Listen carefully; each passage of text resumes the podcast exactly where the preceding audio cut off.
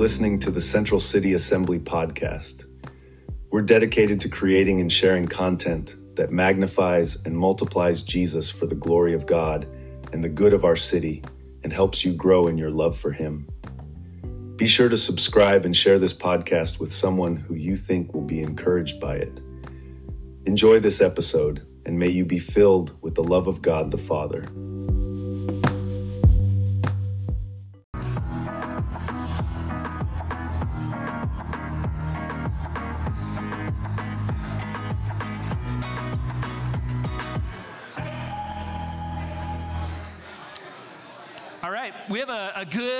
Morning for you this morning. You ready? I think every Sunday is a good morning, but this one, it's got a little extra juice to it, okay? Yeah. All right. Juice, that sounds a little gross, maybe. Maybe don't use that. I like juice. Okay, juice is good. All right. Uh, everyone loves a good montage. You know what I'm talking about? Everybody loves a good montage, I think. Wouldn't you agree? Um, what is a montage? A, a montage is a creative device used in literature and photography and film uh, to help tell the story, right? Uh, in movies, a montage is a collection of scenes put together to show some kind of development. Uh, sometimes montages are used to show um, the passage of time or the changing of seasons. Maybe you've seen that before in movies. Uh, montage can also be used to show lengthy character development, uh, but in a short amount of time.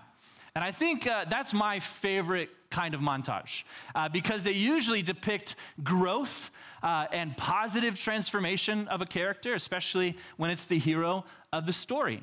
Um, the scenes usually are, are epic and they're inspirational. They kind of get you excited, and they oftentimes have a really good song in the background playing at the same time, right? For example, if I start playing this song, don't play it yet, okay? If I start playing this song, you're going to immediately know what movie and what scene of the movie it's from. Okay, you ready for it? Go ahead. How many of you called it? All right, let's let it play a little bit. Let's let it build up some excitement, right? Kind of makes you want to stand up and like shadow box and get ready to go, right? All right, go ahead and stop it before I lose everybody, okay? All right, and before YouTube cuts us from playing it. All right. Now, um, I'm only I'm only a little bit ashamed to admit that I've never seen any of the Rocky movies. I know. Don't don't judge me. Don't judge me. Um, never seen any of the movies before. Uh, but I have seen this scene, and even if you've never seen the movies before, I know there are a few of you out there, okay? Um, even if you've never seen the movies before, you've heard this song, you've seen this scene accompanied with the song, um, and it's awesome, right? Um, it's a, it's a great scene because it starts with, with Rocky doing some simple kind of training, and then as the scene goes on, it gets more and more intense. Uh, and the point is to show that he's getting stronger and faster and more confident, and he's becoming a better fighter. Um, and then at the end of the montage, you just know Rocky's ready to go, right? Uh, now's the time to be victorious. And guess what? You better believe that while you're watching the Super Bowl today, you're for sure going to see some sports montages of, of each team progressing throughout the season. Um, I bet you you're even going to hear a coach or a, a, a teammate uh, while surrounded by their teammates saying, This is our time, right? kind of these cheesy things. This is our moment. This is what we've been training for. Let's go. Okay? Um, you could probably do a Super Bowl bingo, and at least two of those things are going to get you some points, right? well, everything that we've heard so far in Luke has essentially been a montage. Of, of, preparation and character development for the two leading characters of the story so far, um, who are John the Baptist and Jesus. Now, you, you might be shocked that I would say John the Baptist is a leading character, but if you remember from last year in our, our Christmas series, um, we talked about how John the messenger has to come before Jesus, the Messiah. You can't have Christmas without John the Baptist, okay?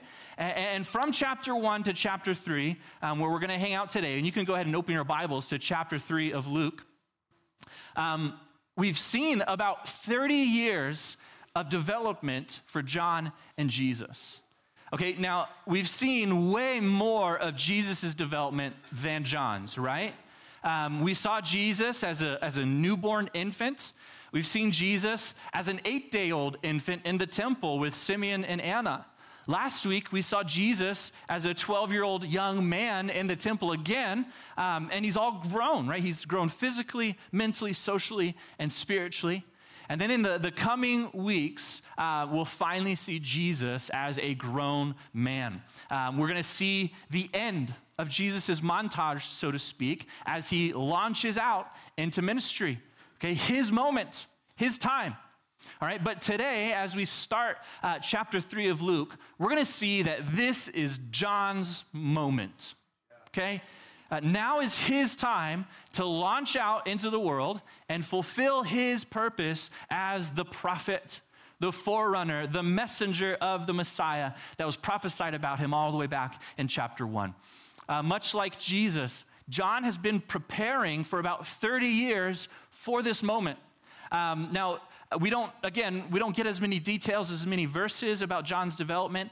John's montage is only one verse long, and it's found all the way back in chapter 1, verse 80. And it says this uh, And the child, that's not Grogu, that's not Baby Yoda, the child, that's John the Baptist there. Uh, and the child grew and became strong in spirit. You can kind of hear the burp, dun, dun, dun, right happening in the background. And he was in the wilderness, dun, dun, dun, until the day of his public appearance to Israel. And in chapter three is where we finally get to see John's moment. All right, church family, what is your moment? Have you already experienced your moment, or are you still waiting for your moment to arrive? And this is a really important thing to consider because I believe that God ordains and He predetermines not just one moment, um, but several moments throughout our lives when He wants to use us for His kingdom purposes, or when He wants us to make an important decision or, or go a, a certain direction in life that will impact the rest of our lives and ultimately the kingdom of God. I can think of at least two, I know there are more, but at least two really big moments that I've experienced when I knew God was saying, Now's the time, this is it, this is the moment I've prepared you for that have led me to where I am today. Uh, the day I asked Annette, my wonderful wife, to marry me, that was one of those moments. Um, there was a, a, missionary who came to CCA, and, and I had never met this person before, but after they were done speaking and after the service, she was like, I want to pray for you and Annette. And we're like, okay. And so she starts praying for us, and it's all amazing, wonderful things. And then she turns to me and says, You've been waiting for God to give you the go ahead to do something, and God is saying, Now's the time. This is the moment. I was like, Whoa. And right after that, I went to my house and I proposed to Annette in my carport that very day at that moment. right? Um, a, a, second moment is when I became the pastor of CCA. That was another really big and meaningful moment. But guess what?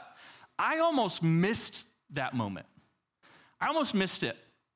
Um, I at first said no when presented with the opportunity, but God worked on my heart, and I'm so thankful that God worked on my heart because, church family, you don't want to miss your moment.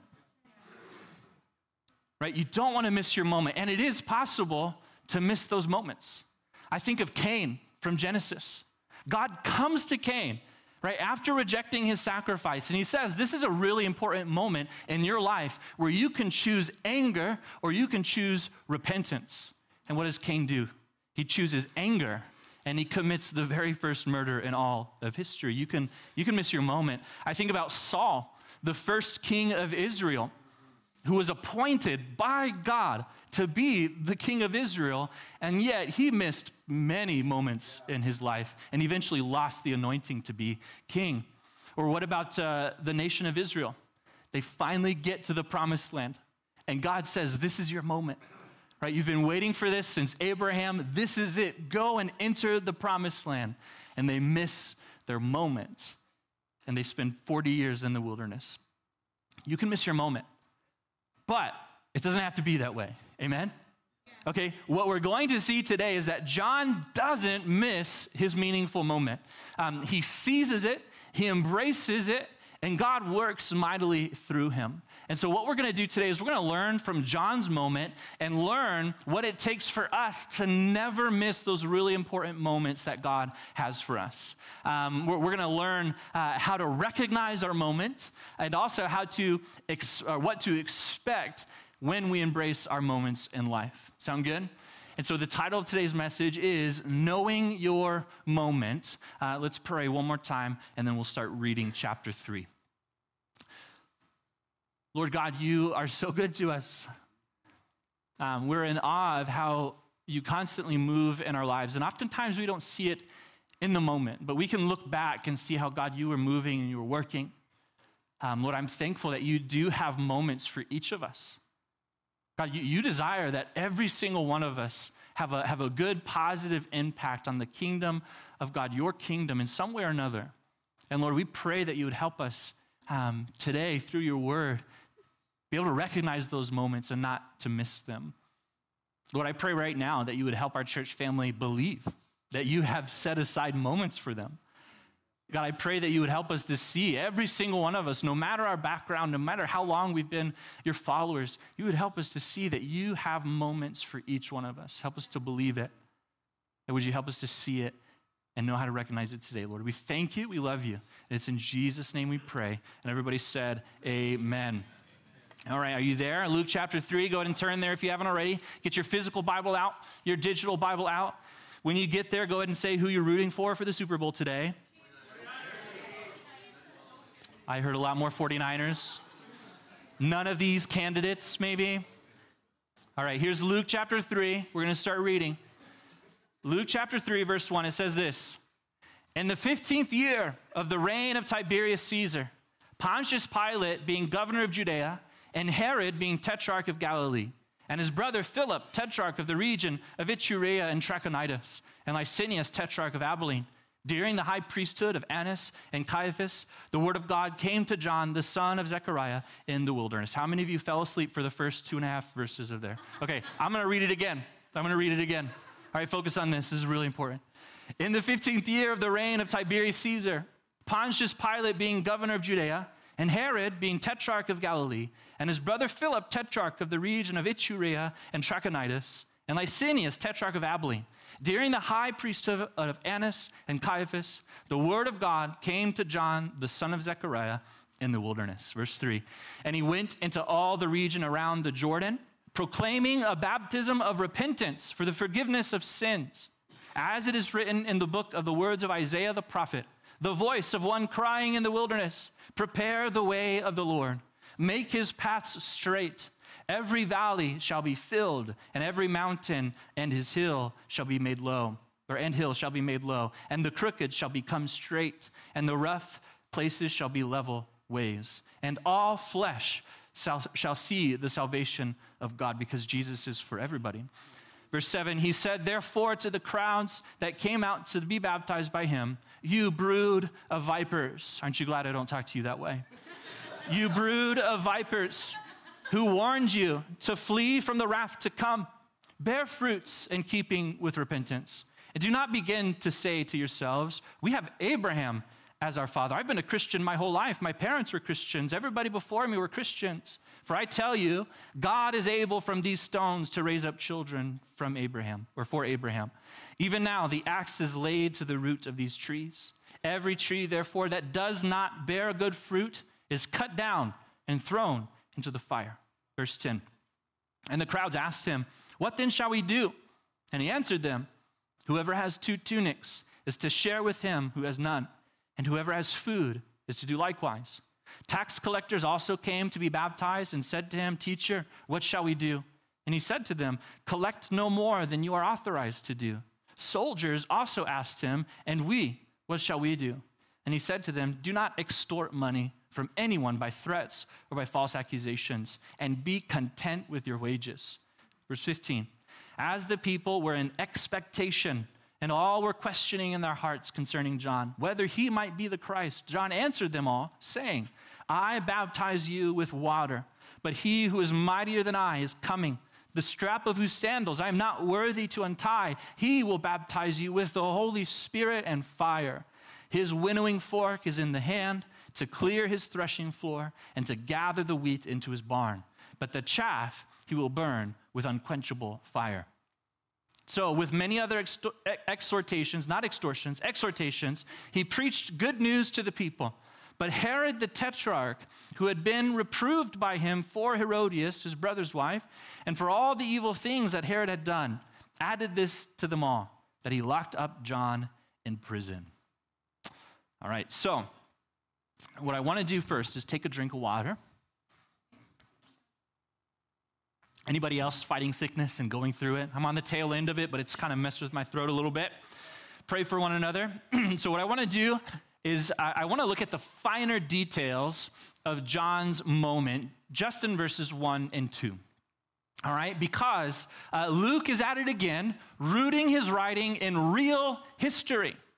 Okay, and, and he gives um, and he gives us not one, not two, but six specific details to help us understand the times um, and what's happening socially and politically during John's moment. Luke is going to great lengths to assure his readers that all of this is, is real history. This really happened. Okay? And if we skip over these two verses, like many of us often do, um, we're going to miss a really important historical moment in the nation of Israel, right? And, and we don't want to miss moments, right? We want to seize our moments and see them clearly. And so we first learn that by the time John and Jesus are all grown up, right, 30 years have passed, um, and Caesar Augustus is no longer the Roman emperor, and Tiberius has taken his place. Now, Caesar Augustus is the one, if you remember, who brought about that relative peace to Rome, the, the Pax Romana that we talked about a few weeks ago. And Augustus was actually, he was a relatively good man, and he did good things for his, his empire and for the people. Um, and he was emperor when both John and Jesus were born. But now that they're adults, Tiberius is in charge. And he was not a good man. Uh, historians will say that when Tiberius took command, um, that's when the mighty Roman Empire started to fall and everything went downhill from then. It was the beginning of the end at that moment. And so when John begins his ministry, things are not good politically, socially, and culturally in the Roman world at large. Okay, Luke also tells us about four other rulers um, in the land of Israel specifically. Remember, when John and Jesus were born, uh, Herod the Great uh, was made king over all of Israel. And although Herod wasn't fully Jewish, and although he was a puppet king put in place by the Romans, um, there was relative stability in Israel. Okay, but now that John and Jesus are adults, uh, Herod the Great is gone, he's dead. Um, and we learn that Israel has been divided into four different regions, ruled and governed by four different tetrarchs, which tetrarch means quarter governor, if you ever wondered that. And so, two of, of Herod the Great's sons were appointed by Rome as two of the tetrarchs. Uh, one is Herod Antipas. So that's who we're talking about in this passage, not Herod the Great, Herod Antipas. Uh, and he was the worst ruler of the two. Um, he's given charge over the region of Galilee. We've heard that territory in reading the Gospels before. Uh, he's given territory over a good portion of land around the Jordan River where John ministered. Uh, we learn in this passage, but also later on in Luke, that Herod Antipas is, is one of the greatest antagonists of the gospel. Okay, he eventually murders John. Sorry to ruin the story if you haven't gotten there yet. Um, and he also plots to kill Jesus. All right, another of Herod the Great's sons, Philip, um, is given charge over the northeast region of Israel, known as the Golan Heights, uh, and he was a relatively good man. He was a good ruler. He founded the city of Caesarea Philippi. Maybe you've heard that, that city as well. Um, and that's where he built his, his home. And when we read in the Gospels and we see any time that Jesus wanted to get away with his disciples for some rest and for some peace and quiet, um, they would retreat to Caesarea Philippi.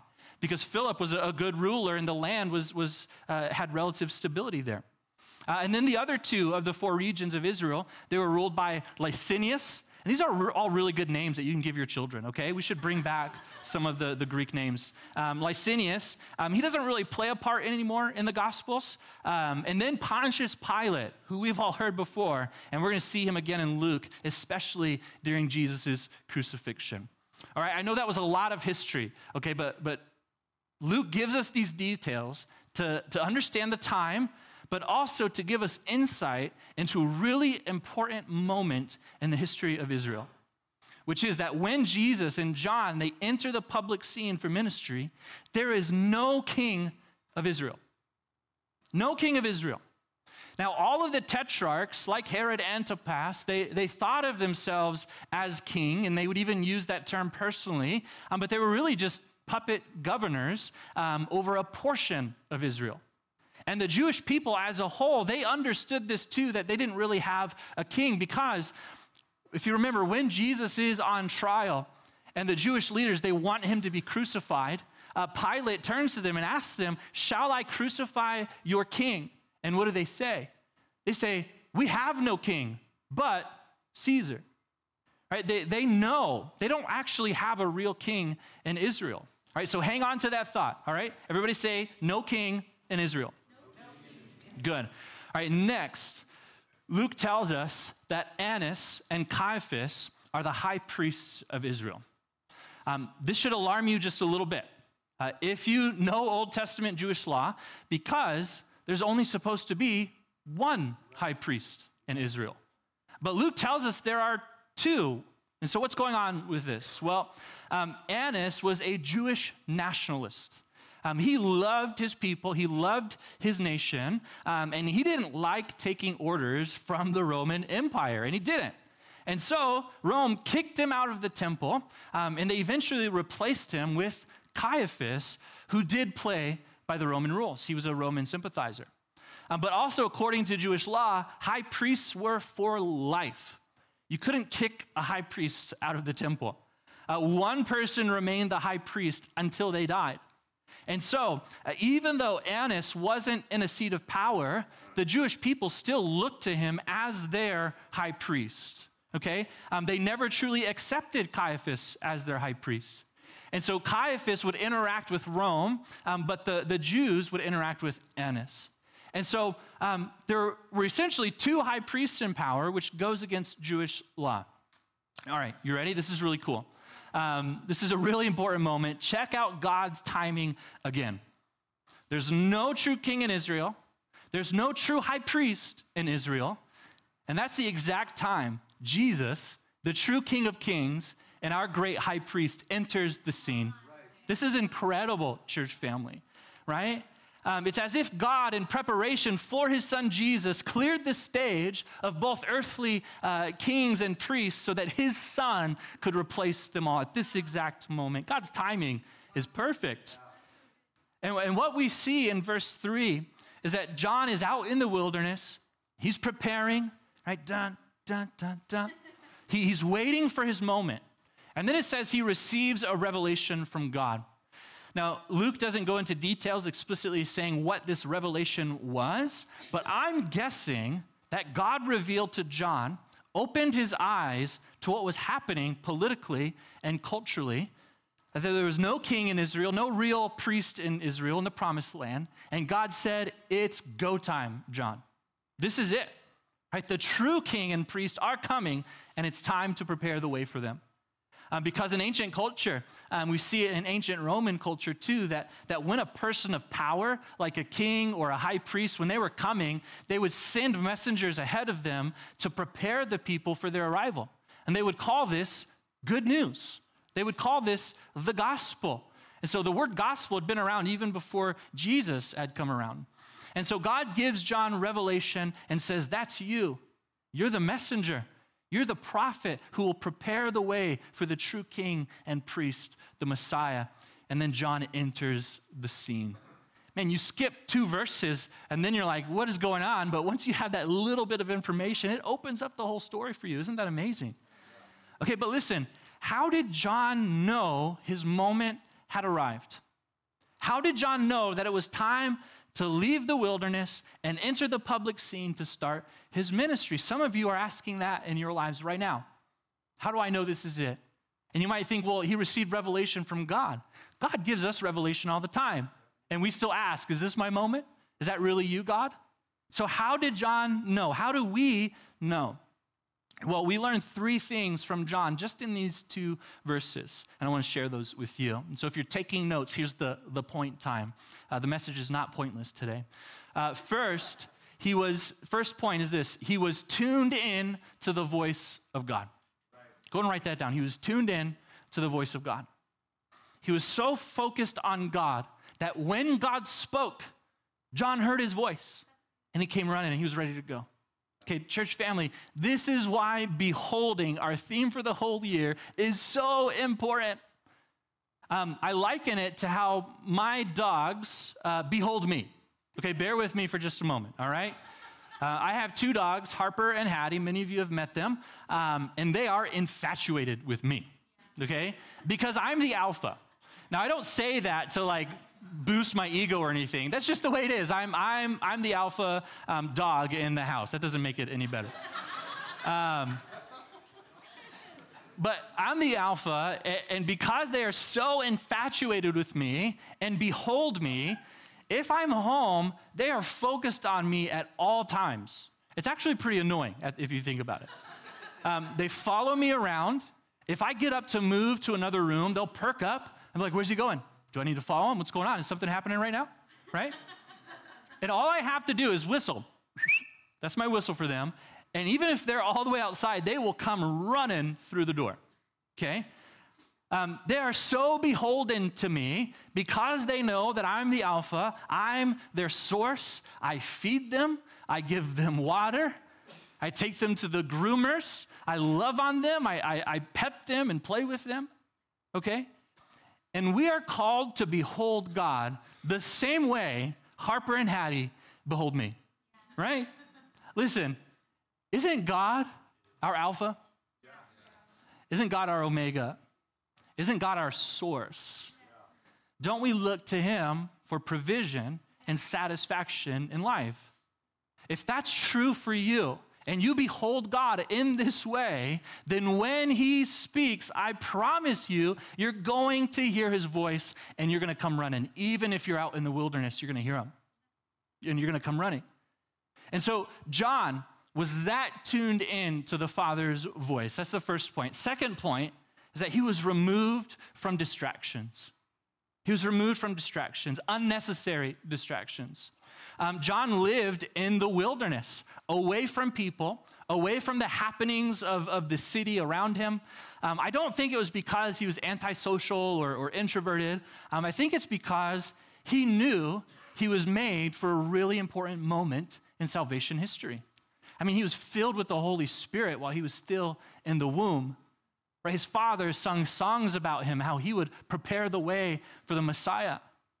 And so he removed himself from distractions so that he wouldn't miss his moment. True or false? We lived in a world of distractions.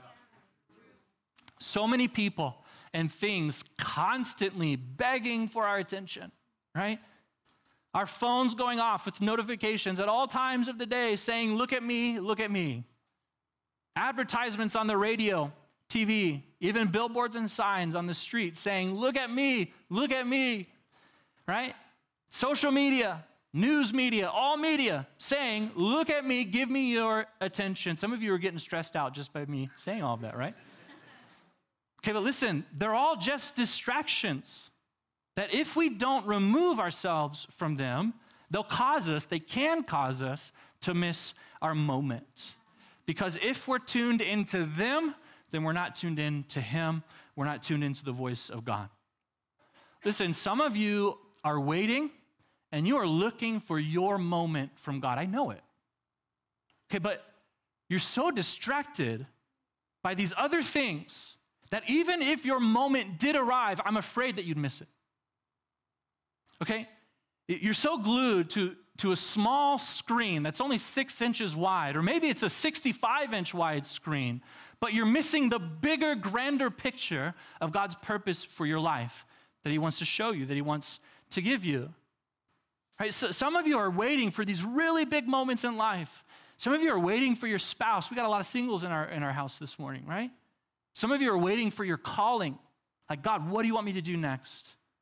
Okay, some of you are waiting for, for answered prayer. You're waiting for God to move in some mighty and miraculous way. But if you don't remove yourself from distractions, you're going to miss your moment.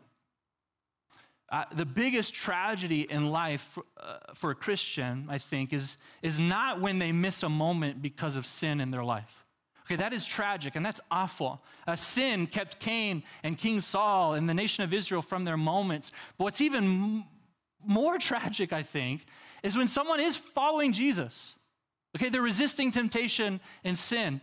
They're going to church, getting plugged into community, but they miss their moment because they're distracted by something dumb and meaningless. It happens. It happens. Fathers, don't miss your moments with your children because of some show or video game or something on the television or some hobby that you need to devote your time to.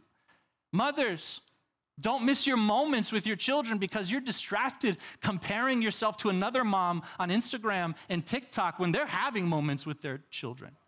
I could go on, but, but I think you get the point. Do you want to embrace the moments that God has for you, church family? Then you have to remove yourself from those unnecessary and meaningless distractions in your life. Uh, the wilderness is often seen as a bad place. You've heard people say, Oh, I'm in the wilderness right now. I'm going through the wilderness, Pastor Kai. It doesn't have to be a bad place. John willingly went into the wilderness because he knew he wouldn't be distracted and he'd hear the voice of God better. I'm going to go on a retreat with other pastors. It's called the Desert Fathers trip or something in March. And, and the point is, we're going to be away from people. We're going to be in silence and solitude camping just so we can hear the voice of God. I'm really looking forward to it. Okay, I think we all need more wilderness in our lives. I think we all need more silence and solitude in our lives so that we can tune in to the voice of God better and embrace our moment when it does finally come. Do you hear what I'm saying, church family? Right? Tune into the voice of God. Remove yourself from unnecessary distractions. And the third thing we learn from John is that he was situationally aware. He was situationally aware. Yes, John was removed from distractions, away from the happenings of the city, but that doesn't mean he was clueless about the world around him. Okay, John was very aware of what was happening in the world around him. I mean, there's this political scandal happening in Galilee where the ruler, Herod Antipas, he's involved in an incestuous affair. Okay, that would definitely make the headlines today, wouldn't it? Absolutely okay? And we learn that John, he wasn't ignorant about it, but he was aware that this was happening and he spoke up about it. Right? He publicly called out Herod and said, dude, you're living in sin. Repent. Turn back to God. That's, that's yucky. Stop it. Right? And his situational awareness allowed him, on top of that, to see how God was setting the stage uh, for the kingly and priestly Messiah by clearing the stage so that there was no king and priest in Israel. He paid attention. He kept his ears and his eyes open so that when God said, It's go time, John, he understood why. He was able to put the pieces together and he recognized this is my moment. Now, there's a difference between being situationally aware of what's happening in the world and being distracted by what's happening in the world. All right, while in, in the Air Force, and if you've been in the military before, you're you know, going through it right now, um, situational awareness was drilled into our minds every single day. Okay, they would say, remain vigilant, be situationally aware of your surroundings. Okay, because if you're deployed to a combat zone and you see something that looks out of place, um, maybe it's a, an oddly situated uh, bag or a, or a package, you need to be aware that that very well could be an IED, an improvised explosive device placed there by an enemy. Now, it could just be a bag or a package, but if you ignore it and you get too close to it and it turns out to be an IED, that's a bad day. Very bad day. Right? But if you are situationally aware and you take the necessary steps to determine if it is a real threat or not, then it could save your life and the life of those around you. And if we recognize something out, uh, out of place, um, then, then we were trained to call the professionals, uh, the EOD, the explosive ordnance uh, disposal experts, to come and check it out. And here's the, here's the point of that um, they would come in and do their job so that we could keep doing our job. Okay? And that's the difference between being situationally aware and distracted. Situationally aware means recognizing a problem, but not being so distracted by it so that you're able to keep doing your job. Right? Distracted is when you recognize a problem, but then you get obsessed about the problem. You start researching the problem, checking out what the news says about the problem every single moment of the day, every day. It occupies your thoughts and even your conversations, and it starts to affect the rest of your life. That's not being situationally aware, that's being distracted. You see the difference? And John was situationally aware of what was going on in the world. He knew what was happening politically, socially, and culturally in the world, but he wasn't distracted by it. How do we know? He kept doing his job. Okay, his job was to call God's people to repentance from sin. And even with this situation with Herod and this incestuous affair, uh, he didn't take it upon himself to try and get Herod removed from office. Right? He didn't organize an anti-Herod movement. He simply did his job. Hey, Herod, you're sinning. You need to repent of your sin. You need to turn back to God. And then he moved on and he kept doing his job, calling other people to repentance. Again, do you see the difference? We need, church family, to be situationally aware of what's happening in the world so that we can do what we're called to do as followers of Jesus, which is point people to the true King of Kings and Lord of Lords, which is to show people that they can have forgiveness, they can have eternal life, right? They, they can have meaning and purpose in this life if they give their life to Jesus and accept Him as their Lord and Savior. Right, but if we get distracted and obsessed with what's happening in the world, it's going to keep us from doing our jobs. Um, it's going to cause us to miss really important moments. So, church family, be situationally aware. Know what's happening in the world, socially, politically, culturally. Don't ignore the news because it makes you feel uncomfortable or stressed out. All right? Right? We can't just sit here and wait, like, please, Jesus, come. Like, close our eyes don't look at anything else. Please, Jesus, just come. We can't do that, right? I would even say we need to be situationally aware so that we can make good decisions when it comes to voting for our elected officials. And so we can be active in, in making our world a better place to live in. We, we need to be this, right? But don't get so sucked in that it becomes a distraction and prevents you from seeing the bigger, eternal, heavenly, and more hopeful kingdom picture that God wants us to see. Right? You, you don't need to check the news every day. I'm, I'm telling myself this, all right? You don't need to check the news every single day. I promise you, Kai, you will be okay. I'm just talking to myself. I don't think anybody else deals with that, right? right? There's a difference between being informed and obsessed. There's a big difference. Be informed, but not obsessed. Be situationally aware so that you can speak into the areas of people's lives where they are losing hope Right? And so that we can show them that there is hope in our King Jesus. So, John, he knew his moment had come because he tuned into the voice of God. He was removed from unnecessary distractions and he was situationally aware of what was happening in the world. And, church family, this is how we can know when our moments have arrived too. Tune into the voice of God. Remove yourself from unnecessary distractions from your life. Be situationally aware so that you can see your moment and do what God wants you to do in that moment. I'm going to end with this. Um, we're going to have to do a part two next week of knowing your moment. We still have 18 verses that we have to go through.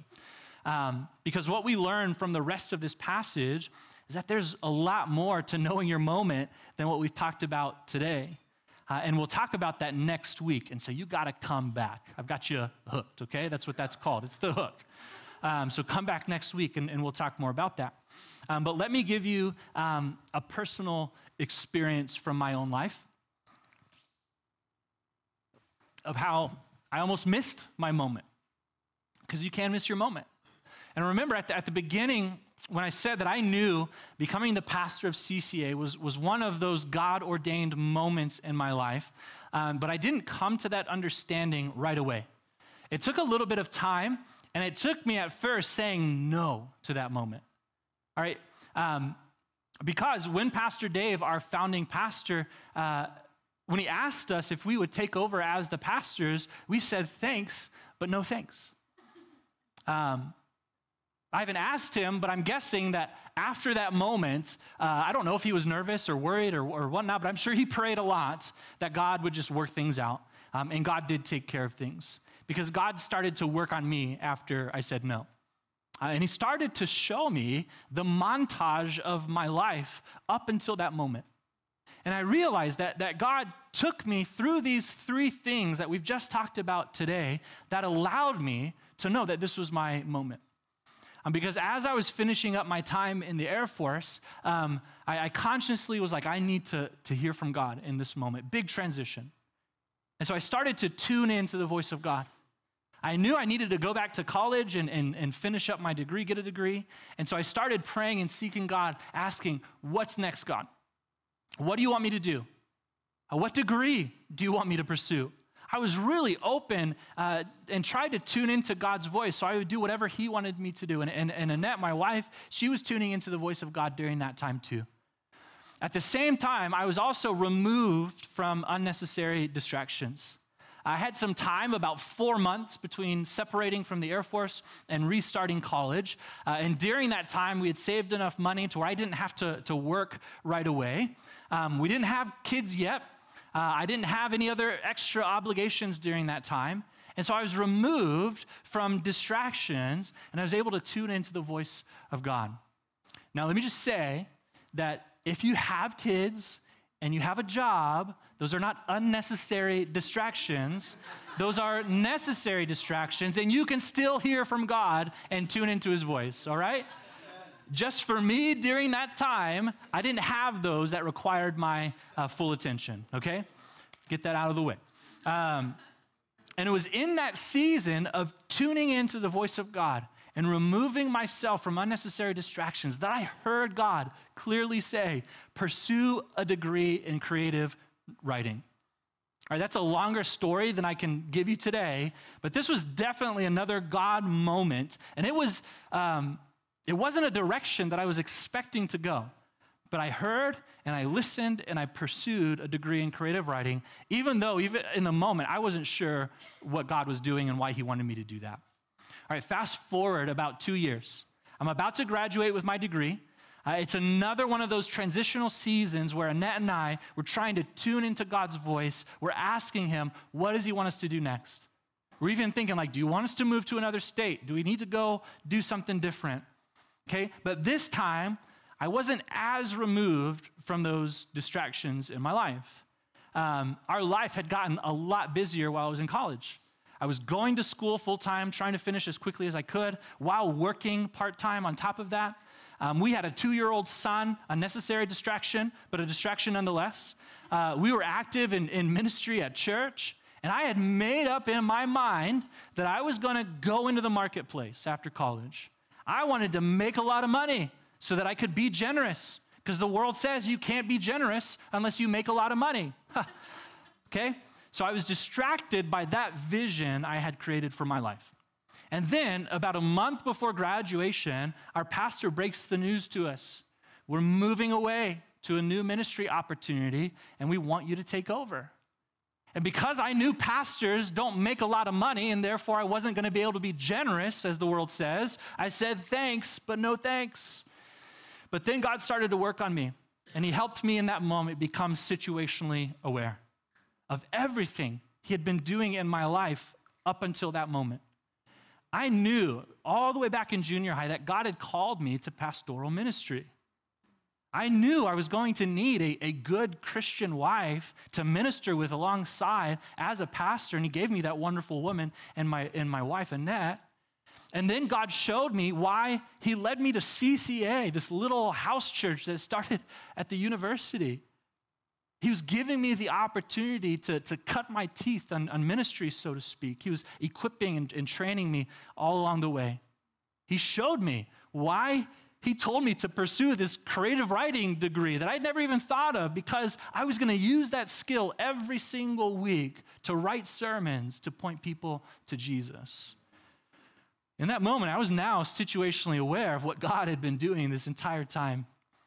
And by tuning into God's voice, by removing myself from those unnecessary distractions, although imperfectly, and by being situationally aware, I saw, I knew this was my moment. And what's awesome is that God was, leading, was leading Annette through that very same process, but separately. I didn't know it at the time until I went to her and I was like, Annette, I think, I think God's saying we need to change our mind and, and go back and say, yes, we want to pursue this. She's like, yeah, I know. right? God, God's been telling me the same thing. I was like, well, how long were you going to wait to tell me that? See, whenever like sin happens, we like to blame other people. Anyways. Um, yeah, I know we need to pursue this thing. Um, God's been telling me the same thing. And listen, the almost eight years, right, it'll be eight years this month of being your pastor have been the greatest moments of my life. I'm not joking. Like, I, I look, like, I had a pretty good life growing up, but these eight years as your pastor have been the greatest moments of my life. I've been more generous in different ways, not making a lot of money, but still being generous. Again, I'm not trying to boast in myself. I'm just trying to show you, like, it doesn't have to be that way. These have been the best years of my life. And to think, I almost missed it. Church family, God has ordained and predetermined many moments for every single one of us in this room moments where He wants to use us for His glory and the good of those around us. Moments when God wants to empower us to further His kingdom. Moments that will ultimately lead us into some of the greatest seasons of our, our life. And God, through His Word and, and through the example of John the Baptist in this moment, He's saying, If you will behold me, if you will tune into my voice, if you will remove yourself from unnecessary distractions, if you'll be situationally aware, then you'll know when those moments have arrived. And listen, my hope in, in, sharing this message isn't that you would be worried or concerned or afraid or discouraged that you've missed your moment. Right? That's not why I'm sharing this. Honestly, if you've missed it, you can't do anything about it. Okay? My hope is that you would forget what lies behind and press on toward the goal for the prize of the upward call of God in Christ Jesus on your life, like we talked about last week with Paul. Press on. My hope is that you would, right here, right now, take the positive and good steps of tuning into the voice of God, removing yourself from unnecessary distractions, and being situationally aware so that you can see and know and seize the moments that God has for you. Because He absolutely, church family, has amazing moments for every single one of you in this room. Church family, what are you beholding and what are you becoming?